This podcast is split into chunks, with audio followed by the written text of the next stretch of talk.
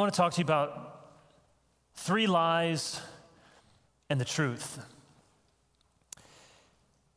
It can be hard in our world to tell what is a lie and what is the truth. There are whole news organizations that are built upon telling a lie. Now, you think I'm going to say something about CNN or Fox News or something. I'm talking about The Onion. If you've ever seen that, maybe your parents read it. It gives fake news, satire, funny stories. My brother sent me one this morning, sent it to me and to my parents, a text. This story said, Connecticut family finds that trip to Mount Rushmore only slightly more exciting than looking at a picture of Mount Rushmore. How many of you have ever been to Mount Rushmore? You can tell me afterward if you think that's true. But we did, and it is true. Many of you will watch the Super Bowl this weekend, and most people root against the Patriots. I won't ask if you are or not. Okay, a lot of applause for that. People don't like the Patriots, okay? For a lot of reasons, they win all the time. You know, Tom Brady is just, he's so good looking, you know. And they're cheaters. That's what people think. Remember Deflategate? The footballs were deflated and Tom Brady did it or didn't do it. Who knows? He was suspended for it. They insist they did nothing. What's the truth? We don't know. There was a State of the Union address earlier in the week. President Trump giving his first State of the Union address. You may not be tuned into those things, but lots of people watch it, and it's on all the networks and all the cable shows. And when he speaks, everyone listens, and there's always one set of people, no matter who the president is, they're fact-checking everything he says, and they say, well, that's one Pinocchio, that's two Pinocchios. And then there's now people that fact-check the fact-checkers because you can't believe them. And I'm sure there are people who are fact-checking the fact-checkers. Nobody knows what can we really believe anymore. Not only in politics or sports, it's even true, sadly, in the world of Christianity. I don't know if you remember this from a couple of years ago. There was a best-selling book, The Boy Who Came Back from Heaven, made millions and millions of dollars, sold millions of copies. And later, the boy, Alex Malarkey, sort of an unfortunate last name. But he admitted that he did not, in fact, die. He did not, in fact, go to heaven. And he did not, in fact, meet Jesus there. But he had been pressured maybe by some combination of a publisher or his father. And anyways, I don't know what they did with all the money that they made on the backs of a little boy not telling the truth about whether he died or went to heaven. We all can fall for lies, but there are no lies more deadly and more dangerous than lies about the gospel. The devil is the father of lies. That's what he does. He deceives. He masquerades as an angel of light. He does not want you to know the truth because, like Jesus said, by knowing the truth will set you free. So the devil does not want you to know the truth about yourself, the truth about the world, the truth about God, the truth about the gospel. There are three lies which threaten the very heart of the gospel, the good news about Jesus Christ. And you need to understand the truth on the other side of these lies if you are to understand what it means to be a Christian and if you understand what it means to follow Christ. Three lies. Let me read to you from 1 John chapter 1. This is at the back of your Bible. If you have a Bible, be good to turn it on or to open it up. This is at the very back. There's 1st, 2nd, 3rd, John, Jude, and Revelation, and then you get to the maps. So 1st John, you follow along as I read chapter 1, verses 5 through 10, because, of course, anytime you listen to someone teaching the Bible, you want to think for yourself, does this square with what I'm seeing in Scripture? There's no authority that I have as a man or as a pastor except that it's the authority that's based on God's Word. So follow along as I read 1 John chapter 1, verses 5 through 10. We read, this is God's holy word. This is the message we have heard from him and proclaimed to you, that God is light and in him is no darkness at all. If we say we have fellowship with him while we walk in darkness, we lie and do not practice the truth. But if we walk in the light, as he is in the light, we have fellowship with one another, and the blood of Jesus, his son, cleanses us from all sin. If we say we have no sin, we deceive ourselves, and the truth is not in us. If we confess our sins, he is faithful and just to forgive us our sins and to cleanse us from all unrighteousness.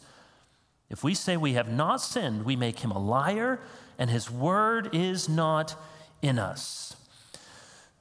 I want to show you three lies which threaten the very heart of the gospel. Here's the first. I call it the lie of perfectionism. The lie of perfectionism, that lie that says you can be perfect in this world.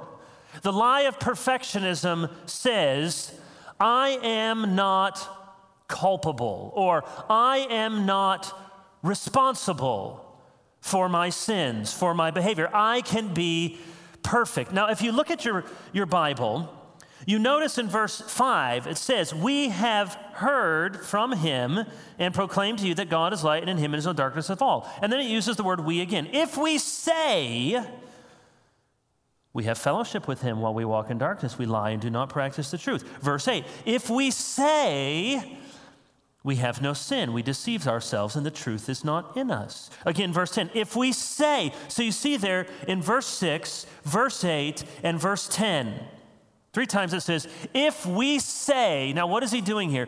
John is referring to the message that some of the false teachers were giving here to the Christian community. He's responding to some of the lies that they were giving. And so there were people going around, there were teachers, they were worming their way into churches, and they were saying things like verse 6 and verse 8 and verse 10. And so some of them were saying something like, we don't have sin, verse 8, or verse 10, we have not sinned. Now we don't know exactly what these false teachers were like, but we know something about the history of the time and can imagine that some of them were probably saying, if you just learn enough, if you just have enough knowledge, then you can remove that sin from your life. Or perhaps if you just do enough rituals, maybe you light a candle, maybe you go to religious services enough, and then you won't have any sin. Or there were people, this was very common in the ancient world, because people didn't think about the body the way that we do. We think about the body is very good, and lots of people say you should be able to do whatever you want with your body. Well, a lot of people back in the ancient world, they thought that the body was dirty, the body was bad, that you had a spirit or a soul in your body, and that was good, but your body, this flesh, this hair, this bones, this earthly stuff, was bad. And if you could just sort of separate yourself from your body and just sort of focus on spiritual and not have that, then you wouldn't have this sin problem to worry about. Now, these may seem strange. This may seem like, well, this is a long time ago. These are strange ancient philosophies. But when you think of it, it's not all that different than some of the lies that we can believe. There are many people, maybe some of your classmates, friends, teachers, people you know, things you see on TV, they give you the message, if you just have enough education, if you're just enlightened, if you just study, if you just listen to the experts, you don't have to worry about sin. Who talks about sin anymore? Or people say, look, if you're just spiritual, whatever we mean by spiritual, maybe you go on a pilgrimage, maybe you have a prayer wheel, maybe you just are one with nature, maybe you go for long walks in the woods. That's what don't focus on sin. Sin, that has a lot of baggage, that word. Let's just be spiritual. That's enough. Or this is very common. When people sin, that is, when they miss the mark, when they break God's law, we think to ourselves, well, that's not the real me. You know how many Disney movies basically have as their message, go find the real you, go find your true self? When I was preparing to be a pastor, I had to work for a time at an addiction center. And so most of these people were addicted to heroin. And I was completely out of my element to know what in the world I was doing, trying to help them. But there I was. And so many of them, when you asked them about what they had done, would say something like this, you know, that deep down, I'm really a good person. And when I did those things, and when I took those drugs, or when I stole from my family, when I hurt those people, that wasn't me. That was something else. I need to get in touch now with my real self, because deep down, my real self is good. That's a very, very American way of thinking of things. And many of us, even if we've grown up in the church, we've maybe sort of drunken that in to think that, well, just deep down. You know, if you ever go to a funeral, it doesn't matter how much of a rascal the person was, they find there's something nice to say about him. You know, George, deep down, he was really a great guy. You had to go really deep, really deep. But when you got there, it was a good man. We think that. We think, now when you talk to someone, if you were to ask them, because you may be thinking to me right now, okay, Pastor, I don't really buy this perfectionism. Nobody I know would claim to be perfect, and you're right. Most people you talk to, if you say, hey, are you perfect? They're going to say, well, okay, nobody's perfect. We all make mistakes. I'm not saying I'm perfect. But if you press a little harder, you're going to find they don't have much of an idea of sin. What they think of is, okay, I don't murder people. Check. I'm not, maybe if they're like a Christian person, they'll say, well, I'm not sleeping around. Check. Or I don't say bad words. Check. People feel like, as long as I keep off the list a few of the main things, then I'm okay.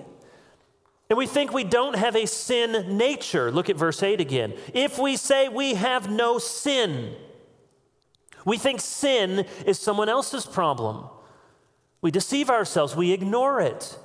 Or we just give it labels, or we just say, it's, you know, I'm the way I am because it's my parents' fault, it's my school's fault, it's my upbringing fault, it's just the way that I've been wired, it's in my genes. We're always doing these things that sort of separate us from our behaviors.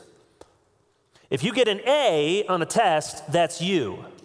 If you fail, that's 15 other reasons. You didn't get enough sleep, and you weren't feeling well that day, and the teacher didn't do a good enough job explaining, and your parents never gave you a puppy, and your cat ran away, and all sorts of things. How can you blame me? Or we relativize it. We're constantly comparing. And just the moment that maybe the Holy Spirit is convicting us of some sin, the thought comes to our mind, well, what about her? Ooh. What about him? I know what he's like. There's always somebody worse. We relativize it away. And so we think that the truth about us is really pretty pleasant. We think we maybe don't have a sin nature. Maybe the bad things we do are just the result of bad circumstances pressing on us. You know, we use the phrase, well, he just really pushes my buttons. Okay, that's true. Maybe he does. Maybe she does. Maybe you have a friend. Maybe you have a teacher pushes your buttons. Okay, where'd you get the button? It's your button. You know, I heard one teacher one time give an analogy. He gave everyone a glass of water, filled up the water to the top, and started jumping around, pushing them, prodding them. Water was spilling all over the place. They said, now, why is the floor wet? Why did water come out of this cup? Why is there water on the ground? And you say, well, because he pushed me. Okay, no, that did happen. Why is there water on the ground? Because there was water in your cup. So if that's sin, we tend to think, well, my sin came out. It spilled on the ground because this person pushed me, or someone was jumping around, or someone was in my way. Not because, well, I actually had this in me to begin with. If you don't think I know what I'm talking about, all I got to tell you is I have 7 kids. I've seen it. I have 7 kids, and none of them have ever made a mistake. It's amazing. It's always their siblings' fault. Always. We think that sometimes. And then you see, not only do we believe the lie, we don't have a sin nature. Look at verse 10. Some of us think, well, we don't actually sin. If we say we have not sinned, we make him a liar. Now, maybe there are some people who don't have any background in the church, any background in Christianity. And people will say, well, I'm not perfect, or we all make mistakes, or I have regrets, or I'd like to improve in some areas. But we shy away. We don't want to use the word sin. Sin feels, You know why? Because sin has a vertical dimension. Sin has relationship to God. If you say, I make mistakes, nobody's offended. If you say, I could be better, doesn't matter. If you say, well, I have growth areas. You know, they're finding with younger generations that when they go to work and they get a job, that employers can't really confront them. They can't really tell them, you know, that they're doing something wrong because that feels too bad. So they have to say, well, you have to give them 4 things they're absolutely amazing about and give them one little, and you can't say it's a mistake. You have to say, you have what I like to call a learning curve. You have a growth edge in your life. It's called stop stealing, okay? Just a little growth edge. I'm just working on it. I don't mean to be hard. You're really good. When you do steal, you use it really well. I'm just saying that it's just a little growth edge. So we find ways to minimize what we do. But it's what we do as Christians as well. We deny it in practice, even if we don't deny it in profession. When's the last time that you or I have gone to someone and we said these very simple, painful words, I'm sorry, or it is my fault? I actually, am too hard on my kids sometimes. My oldest the other day was, I won't tell you what he was doing, but he was doing stuff that teenage boys do to be, make their younger siblings upset. And I just said, come on, boy, stop doing that. Something, a very godly conversation with him. What are you doing? He came downstairs. I don't know where he got this. This was like a Holy Spirit possession or something. I've never heard these words come out of his mouth. He came up to his younger brother and he said, I'm sorry for acting immature. Whoa. I wanted to frame that. Just, can you say that again? I'm going to record it. I'm going to play it back to you every year on your birthday. When I was some of your age, I know we have people here all sorts of ages, but I'm thinking when I was in high school somewhere. Actually, I remember very distinctly, I was going to a Friday night kind of youth thing, not too unlike what you were doing. And I heard a speaker come, and probably sounded like I sound. And he was telling me about all the things you got to stop doing and you got to get your act together. And I remember thinking, he's telling me not to listen to rock and roll music.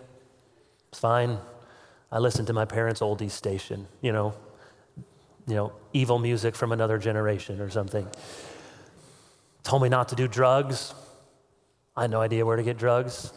I could barely swallow Tylenol. I didn't know how to do anything. It's true. I wrapped it in saran wrap one time and swallowed it. That's a bad idea. Don't do that. Surprised I lived. And don't have sex.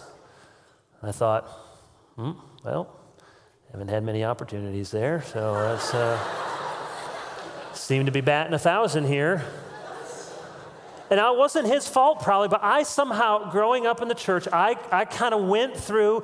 I felt like I was there. I was a good kid. I read my Bible. I went to church. I went to Sunday school. I went to youth group. I went to things like that. And I thought, I'm not doing rock and roll music. I'm not doing drugs. I'm not doing partying. I'm there. Yes, I need Jesus died on the cross for my sins, John 3:16. What? Yes, but really, look at me. We find all sorts of subtle ways to say the same lie and believe the same lies that they were believing here. That we think we don't really sin.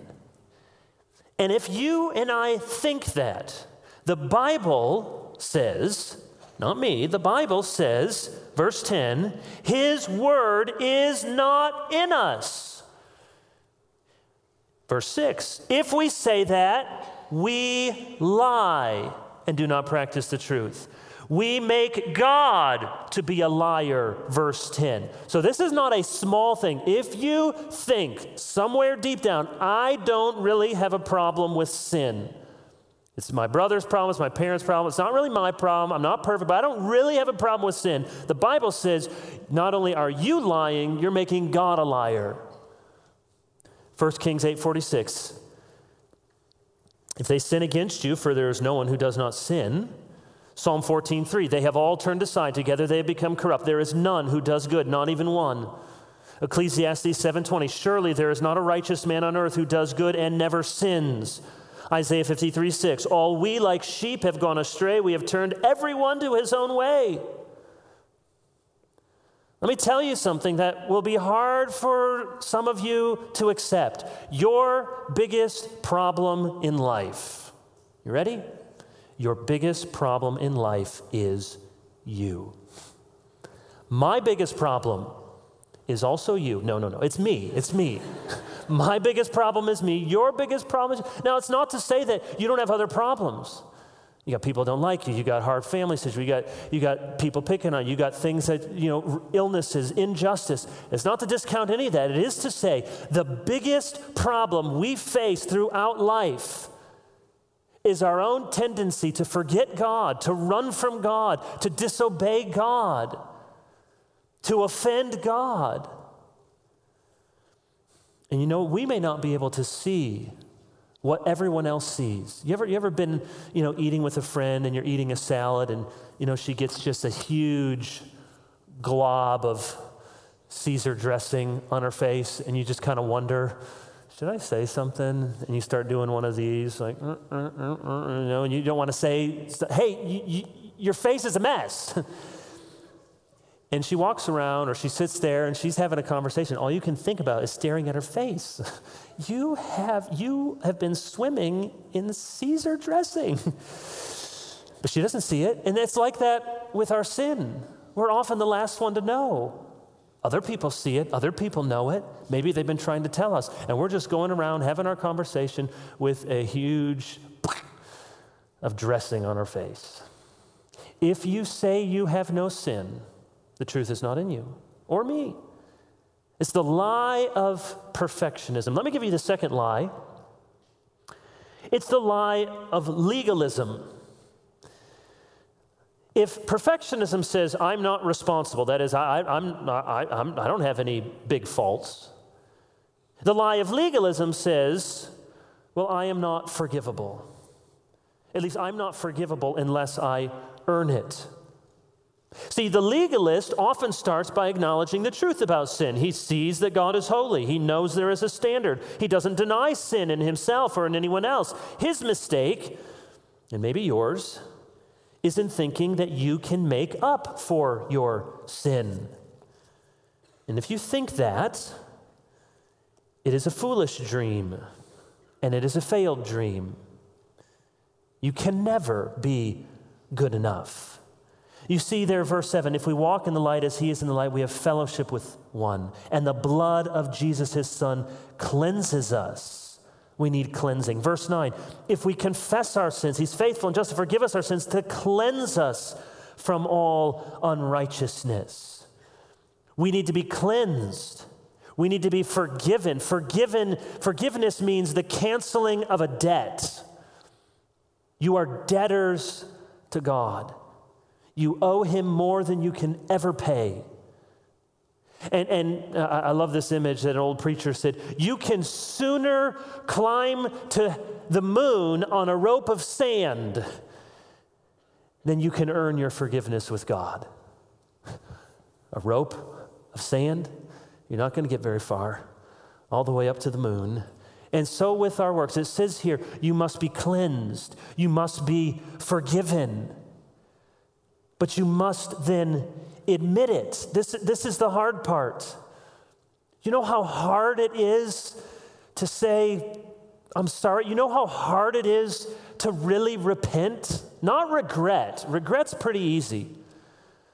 You know, you have a crazy fun weekend, you do whatever you want, you get to school. On Monday, you haven't done anything to prepare for the test, you bomb it, you have regret. You're talking with some of your friends, you start talking about the other girl, making fun of her, what she looks like, what her hair, turns out, she's right behind you, she hears everything you say, I went to schools. It's regret.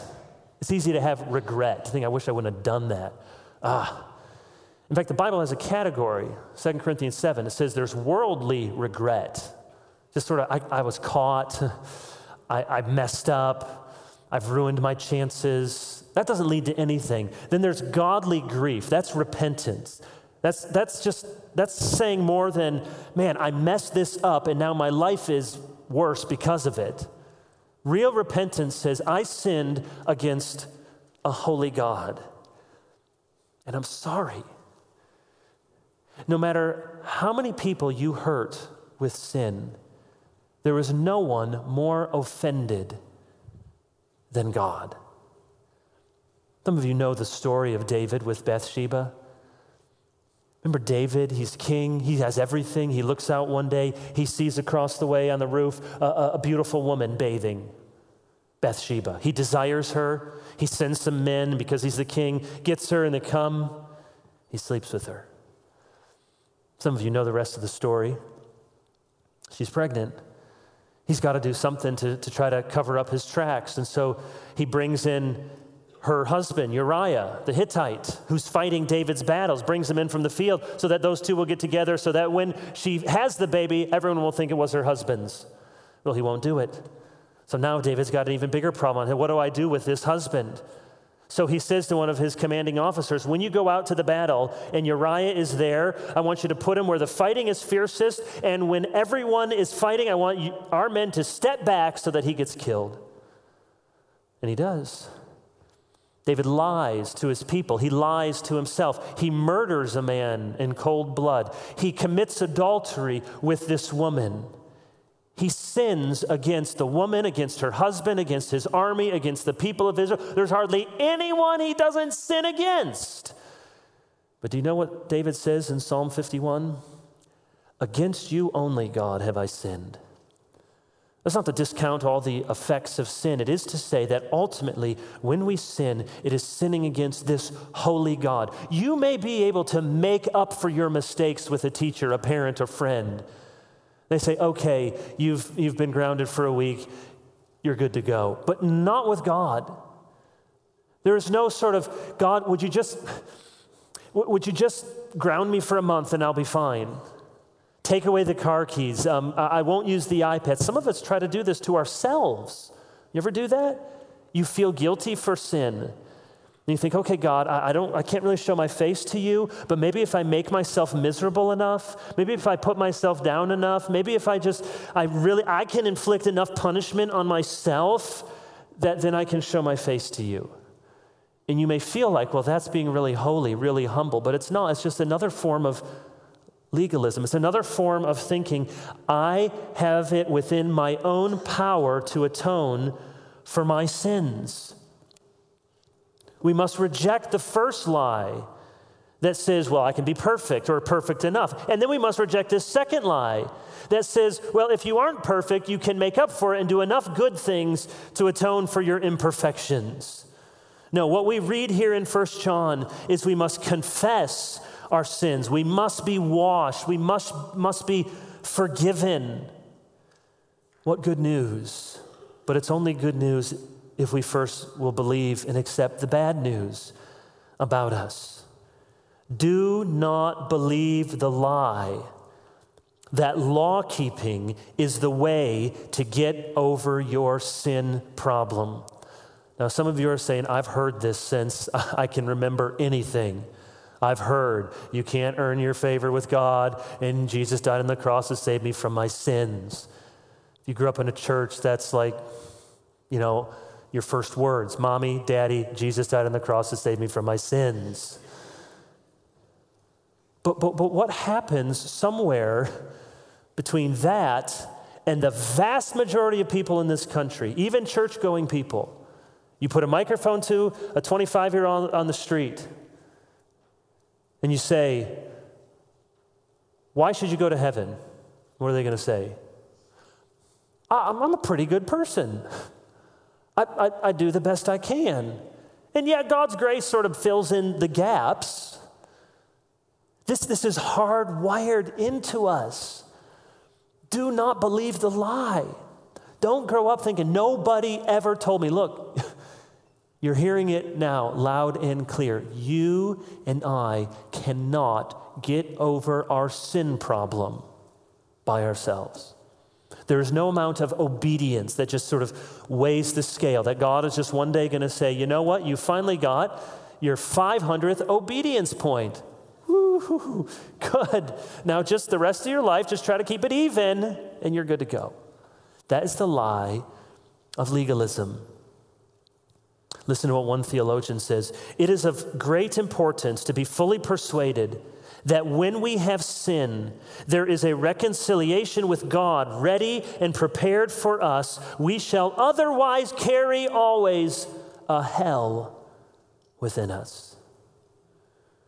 I just wonder if in a room with this many people, there's some of you already as teenagers, you feel like you're carrying a hell within you because you do feel bad for what you've done, where you've been, what you've seen, what you've clicked on. And you're trying to just put a smiley face on, you're trying to dress it up on Sunday, you're trying to do whatever you can to just, that's not real. It's not gonna work. You're not perfect, and you're not gonna make it so. So there's two lies, the lie of perfectionism, the lie of legalism. Let me give you a final one. And I want to introduce a new word that many of you may not have heard of. Many of you will know that the fifth book of the Bible is Deuteronomy. You know that word, Deuteronomy. Now break apart that word. Deutero is a word meaning second. And then you have the word nomos. Nomos means law. So Deuteronomy, Deutero, nomos, is the second giving of the law. Because Moses gets the law on Mount Sinai in Exodus, and then in Deuteronomy, he is giving the law again right before they go into the promised land. So that's why it's called Deuteronomy. So take that word nomos, law, and let me give you a word. The word is antinomian. So nomos, law, anti, against. So this third lie is the lie of antinomianism. What does that mean? It means it's the lie that we believe that says, okay, because I'm not perfect and because I can't earn it, therefore it doesn't really matter what I do with my life. Antinomos, anti-law. So if the first lie says, I'm not culpable or responsible. The second lie says, well, I'm not forgivable unless I earn it. The third lie says, I'm not really accountable. The lie is that we can have fellowship with God while still walking, living, dwelling habitually in darkness. Look at this again, verse 7. If we walk in the light as he is in the light, we have fellowship with one another. Okay, that's the positive. Go up to verse 6. Here's the negative. If we say we have fellowship with him, while we walk in darkness, we lie and do not practice the truth. See, these three lies go together. And it's not enough to say, well, I'm squared away on two of the lies because then the other one's going to get you. Because some of you are saying, yeah, that's right. Can't be perfect. Got it? Yep. Not a legalist. I've heard that before. It's all about grace. I need God's grace. Jesus died on the cross for my sins. That's wonderful. So it doesn't really matter what I'm doing. I'm good to go. I just have to, at the end of the day, say, more sin, God. So sorry. Forgives me. Pew. We're good. This lie says, look, if you say you have fellowship with Christ, who is the light, walks in the light, and you walk in darkness, you're not telling the truth. That's what it says. Think about it. If you're walking with Christ and your life is marked, now listen carefully to these words, I'm not saying if you ever sin, because we all sin. We've already seen that. No one is without sin. If your life is marked by habitual, meaning it's all the time, unrepentant, you never really come before God to confess it, to say, I'm truly sorry, would you help me? And you're diving into it, you're just on a trajectory, there's nothing that grieves you about your sin. If you're walking in that darkness, it doesn't matter how many times you've raised your hand, prayed a prayer, came forward, gone to church, said, Jesus is my Savior, I'm a Christian. If you walk in darkness, as a rule, that's your life, darkness, you're not walking with Christ. How could you be walking with Christ? Christ is in the light. If you're walking with him, you're in the light. You can't be walking in darkness and saying, look at me, I'm a Christian, I'm walking with Christ. No, because Christ doesn't walk here. Christ doesn't live like this. And I put this as the last lie because it can easily be mistaken after the first two lies. Sometimes we swing the pendulum in the other direction and we say, oh, you know, I do sin. You're right, but I just fail all the time and God is so happy when I admit my weakness. You know, it's a great arrangement. I love to sin. God loves to forgive. It's perfect. It says very clearly in this passage, if you are indifferent to your sin, if you boast in your sin, you are not walking with Christ. If we say we have fellowship with God while walking in darkness, we are not practicing the truth. Why? Because it means we do not know the truth about God. Look at verse 6. He is light. Rather, verse 5, God is light. And then in verse 7, he is in the light. So if that's who God is light, he is in the light, how can we walk in unchecked ungodliness, have fellowship with the one who is in the light? What fellowship can light have with darkness? John 1:4, in him was life, and the life was the light of men. This contrast between light and darkness, truth and error, versus impurity, evil, to draw near to the heavenly world of light, we must walk with the one who is in the light. Let me put this in a striking way, and just listen so you don't misunderstand it, but I came across this several years ago in an old book, and it has really stuck with me. Listen, everyone wants to go to heaven. What is heaven? Heaven's a holy place, right? Who's there? A holy God, holy people, doing holy things. Their conversation is holy. Their sight is holy. Their relationships are holy. Their worship is holy. Everything is to gather around the Holy One who sits on the throne. So I was reading this old book. It said, what would you, who care nothing for holiness, do in heaven, even if you got there?